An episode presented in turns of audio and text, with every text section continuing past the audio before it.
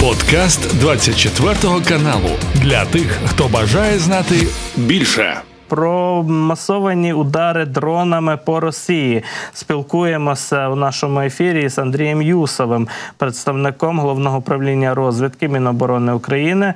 Пане Андрію, вітаю вас у нашому ефірі. Слава Україні! Героям слава вітаю вас.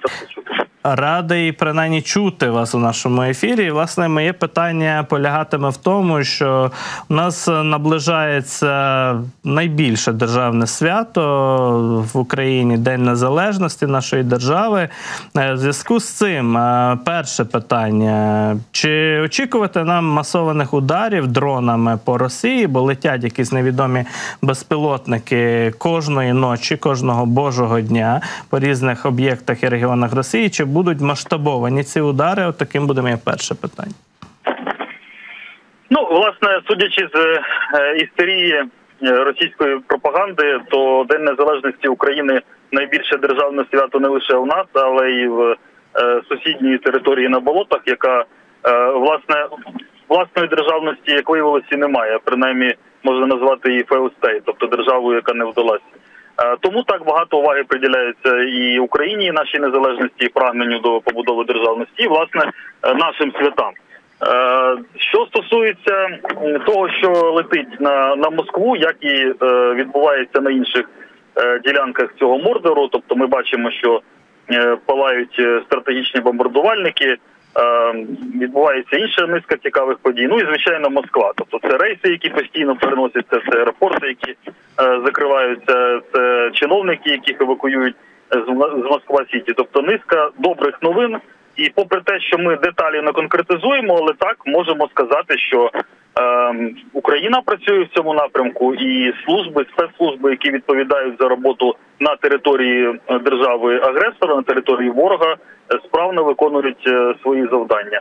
І також е, ще раз е, не перестаю дякувати е, всій волонтерській спільноті. Є низка проєктів, які збирались без пояснення, тобто певним чином не не на конкретні речі, а як блекбокс, наприклад, на те, щоб просто нищити ворогів. Тобто це і фонд «Повернись живим, і фонд Сергія Притули, і КСЄ, і багато багато інших поважних людей і спільнот. Все працює, все летить. Вся співпраця спільноти, зокрема із ГУР. Е, дає свої результати і буде давати свої результати. Що стосується дат, е, ну даруйте, ми на відміну від е, істот з якимось шаманським мисленням прив'язуємось до абсолютно конкретної оборонної, політичної безпекової необхідності. Наші дати це наші дати, і ми обов'язково гідно відзначимо День Незалежності з урахуванням всіх норм безпеки. Але дарувати якісь додаткові фестивалі ворогу ну принаймні анонсувати їх точно не будемо. Але звичайно розслаблятись е, і ворогу теж не потрібно. Е, тоді, власне, питання дзеркальне, пане Андрію. Чи чекати тоді від росіян у найближчі дні якихось атак і провокацій? Адже вони то справді різним датам у календарі часто надають додаткового значення. Отже, чи будуть ці дні позначені більшим ризиком таких атак і провокацій з боку ворога? Е, ну, давайте так, е, шляхом аналогії. Якщо у нас із вами сусід алкоголік і маньяк, то він п'є і дебоширить, коли у нього все добре, коли у нього все погано, ну іноді просто так. Е, тобто ми маємо бути готові як до удари до терористичних ударів атак на святкові дні, в тому числі і ті, які мали бути для скрепного православного руського міра, начебто святими. Ми бачили нещодавно яблучний спас і кривавий удар Е, по Чернігову. Як бачили удари на Святого Миколая і на інші е, християнські великі свята. Е, разом з тим, і будні, і свята, і триває повномасштабна війна. І на війні так є свята, але немає вихідних. Тому ми звичайно готуємося і посилені заходи безпеки, і посилені зусилля сектора безпеки і оборони, і в тому числі закриття неба, зрозуміло. Але ми маємо бути уважними щодня не лише на свята і навіть на наші державні свята. Е, пане Андрію, от е, днями дійсно з'явилося фото знищеного російського стратегічного надзвукового е, бомбардувальника Ту-22М на аеродромі поблизу Новгорода на Сольци. Називається цей аеродром. Вщен згорів цей російський літак. Надзвичайно вартісний. У Росії вже таких такої зброї, таких літаків не виробляють. І звичайно, що для ворога це значна втрата. Вдалося знищити цей літак за допомогою теж безпілотника невідомого невстановленого походження, який туди долетів і атакував ем, власне цей ту 22 Питання в тому полягає, що це не перша така атака на російські аеродроми стратегічної авіації, і втрати в росіян вже були доволі значні. Відтоді, як бачимо, вони не навчилися чи не хочуть ховати ці літаки від супутникових знімків, власне кажучи, підставляючи їх і далі під такі удари. Тобто не заведено було очевидно цей літак в якийсь е, підземне сховище, чи не накрито його було так, якийсь капонір для нього не було знайдено. Він відповідно був відкритий для зовнішнього спостереження. Чому так? Чи це знамените російське головотяпство, яке звичайно нам на руку і нам на користь, е, чи знову ж таки росіяни керуються якимись іншими мотивами, причинами, не ховаючи ці літаки? Може в них їх так багато, що їм не шкода одного. Е, ні, не багато, не мало, але не так багато, як би вони хотіли. І справді з 93-го року е, подібна модифікація літаків не виробляється. Відповідно, виробництво е, нових ну взагалі не стоїть на порядку денному. Щонайменше внаслідок даної операції один літак знищено і два пошкоджено. Інші дані уточнюються. Так, ремонт ну цього вже не неможливий. Літака пошкоджених теоретично можуть розглядати, але за рахунок. Е, донорства з інших е, літаків. Тобто, в принципі, це це серйозний відчутний удар е, по авіації ворога стратегічній, враховуючи, що молодшою вона не стає, і далеко не всі з наявних можуть виконувати без проблем поставлені завдання. Тобто, після кожного такого виліту необхідне серйозне обслуговування даних вже далеко не молодих літаків.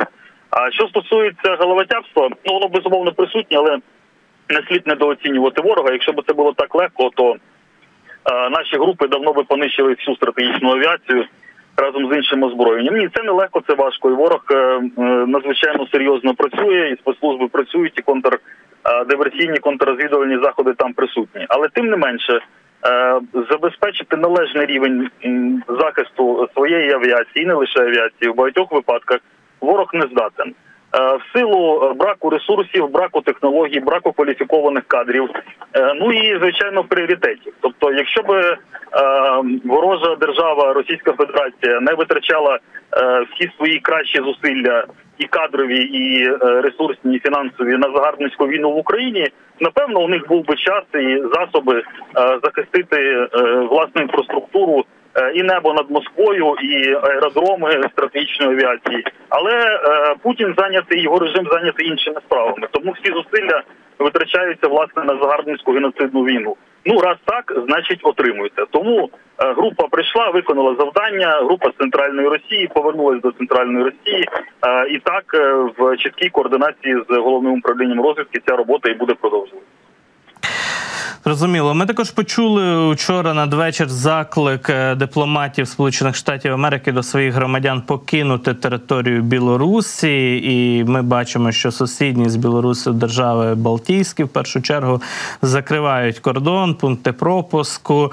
Е, з чим це пов'язано? В першу чергу заклик американських дипломатів до до громадян своїх е, Білорусь не відвідувати або ж її покинути, чи очікувати якогось загострення подій можливих провокацій з боку нашого північного сусіда, ну і в тому числі союзника Росії у агресії проти України. Ну е, в даній ситуації це не перше подібне рішення і перше не перший подібний заклик до е, іноземних громадян, зокрема громадян Сполучених Штатів Америки. Тобто в даній ситуації е, справді тригером стало закриття пропускних пунктів з боку європейських держав, оскільки повернення в такому випадку просто ускладнюється. І в умовах, коли так е, е, режим Лукашенка е, розміщує ядерну зброю, коли сам режим його легітимність в світі у багатьох викликає сумнів, або навіть не викликає сумнів і однозначне несприйняття. Звичайно, повторення таких таких закликів воно є логічним логічною турботою про безпеку власних громадян. Зрозуміло, не вбачаємо тут жодних е, теорій змов і гіпотез стосовно провокацій. Ну і ще тоді питання стосовно вагнерівців, які останнім часом ошивалися безпосередньо у Білорусі.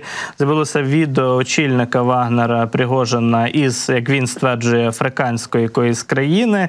Він там розповідає про те, що ядро Вагнера чи його частина перемістилася до Африки і там виконує певні завдання. Чи це для нашої розвідки очікувана подія, що так сталося? Бо тривалий час говорили, що може так бути.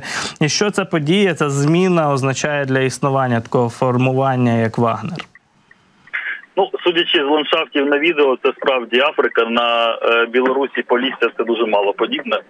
Зубри, зубри там точно не пробігають в кадрі. Так Так, е, а що стосується очікуваних, е, ну давайте від моменту заколоту Пригожина до е, власне оголошення е, так званих домовленостей за посередництвом е, Лукашенка, головне управління розвитку і Кирило Буданов е, повідомляли про те, що е, Білорусь це певний такий транзитний формальний майданчик, логістичний майданчик, що е, зусилля, е, основні зусилля будуть зосереджені е, власне на африканському напрямку, тому що там бізнес, там гроші, там е, ключові інтереси з точки зору власне кривавого бізнесу цієї терористичної організації.